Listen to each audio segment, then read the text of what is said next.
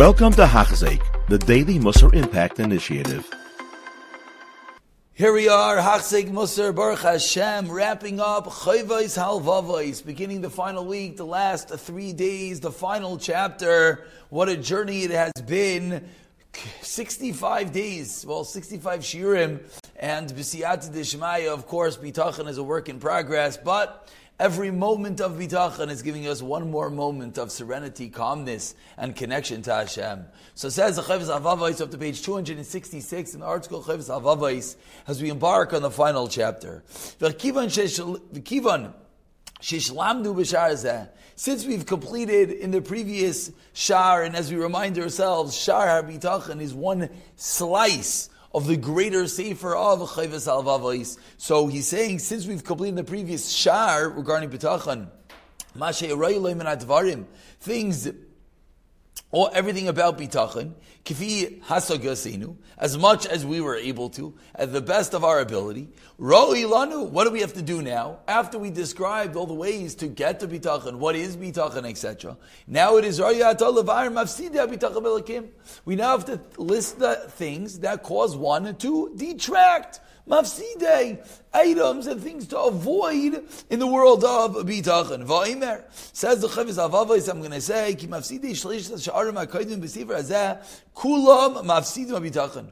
All the things that in the previous 3 sha'arim of the sefer, there in those, each of those sha'arim, each of those sections, he listed items that detract from those sha'arim. Those as well will detract from Bitachon. And now we're adding to those. So really, we should be going back, or if we were learning in order, we would have finished those 3 sha'arim. We'd understand all the things that detract from those topics, and we'll apply them to our topic of Bitachon. But on top of that, says the Chavos HaLevavos, Mafsida sons, Omimavsidav oid, and additional things that detract from Bitachon. Hasichlos bin abayir b'mnoises atayvos is if one is ignorant, one does not learn about the Gevura of HaKadosh Baruch Hu and how amazing Hashem is.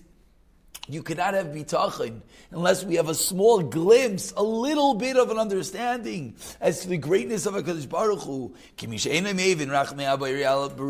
someone doesn't understand, doesn't appreciate the Rachmanos, the compassion that Hashem has to His people, and the fact that Hashem is His Na'eg, He guides us, He supervises us, and He rules over them, and they're held by our reins. Hashem is right there holding on to us. His heart cannot rest and he cannot rely on Hashem. He's full of anxiety, he's full of worries because he feels all alone.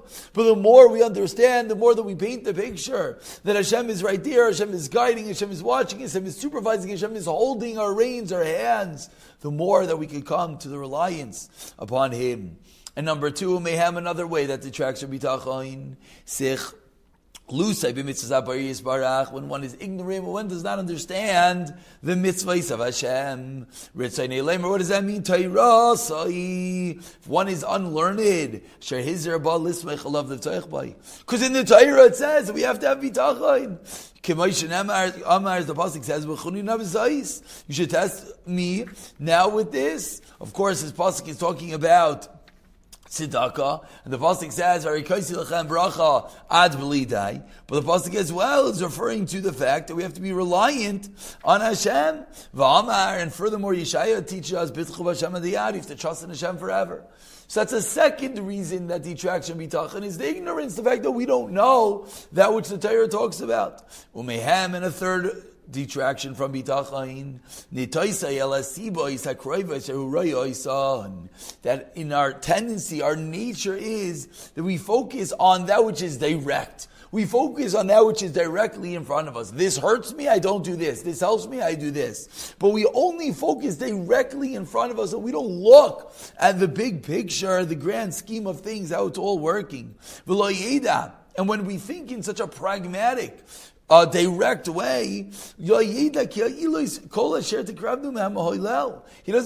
that the closer the cause is, the more direct something is to this cause and effect, the one that affects him, the less power he has for it to actually help or harm him, because it's right there in front of him. So he's no longer, he's only looking at the immediate cause and effect, but he's lacking in the big picture, realizing how it's happening, and he's not able to change the conduit, the vehicle, to make things happen correctly. And anything that is far from him, and really things which are further away have more kayach. That which is right in front of us, we don't have power over, but in the big picture, we have more power. Says the Chavos Avos, let's explain this last idea, this idea that we're so intent on the cause and effect that they wrecked in front of us from the mashal of a king. A king wants to punish one of his servants. He commands the second in command to the king to make it happen, punish this servant. And the second in command commands the sar, the official, the officer, the administrator, the enforcers.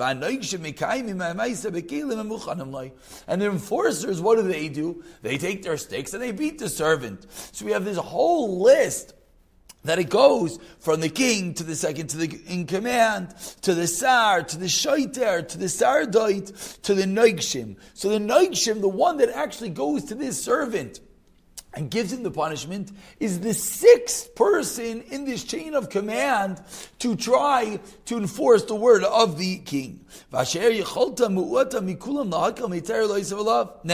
one that has the least ability to determine what is going to happen are the kalim, meaning, so now let's look through the eyes of the person that's getting hit, that servant. So the thing that's closest is what? Is the baseball bat that's getting beaten with. Does the baseball bat have any power to determine if it'll be beat? Of course not. Because they have no choice.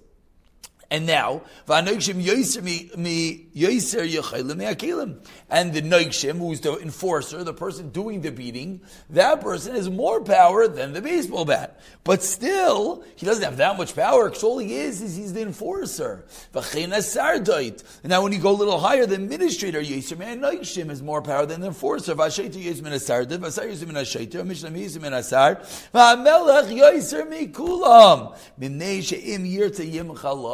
So we look at the direct cause and effect. We're looking at the baseball bat. But why are you looking at the baseball bat? Why are you looking at the person hitting you? That's not what caused it at all. So the more we have bitachon, we have to look at the big picture. We have to try to zoom all the way out and see the king, the one that is giving the commandments. Now it is clear. And with this we conclude, whether the specific cause have a little power to help the person, it's all determined how close it is to you or how far it is to you. And Hashem, of course, is the furthest away. He seems the furthest, of course. We have to have the most bitachon on Him, the Chayzik and His come to trust in Him that He is going to do everything and not do.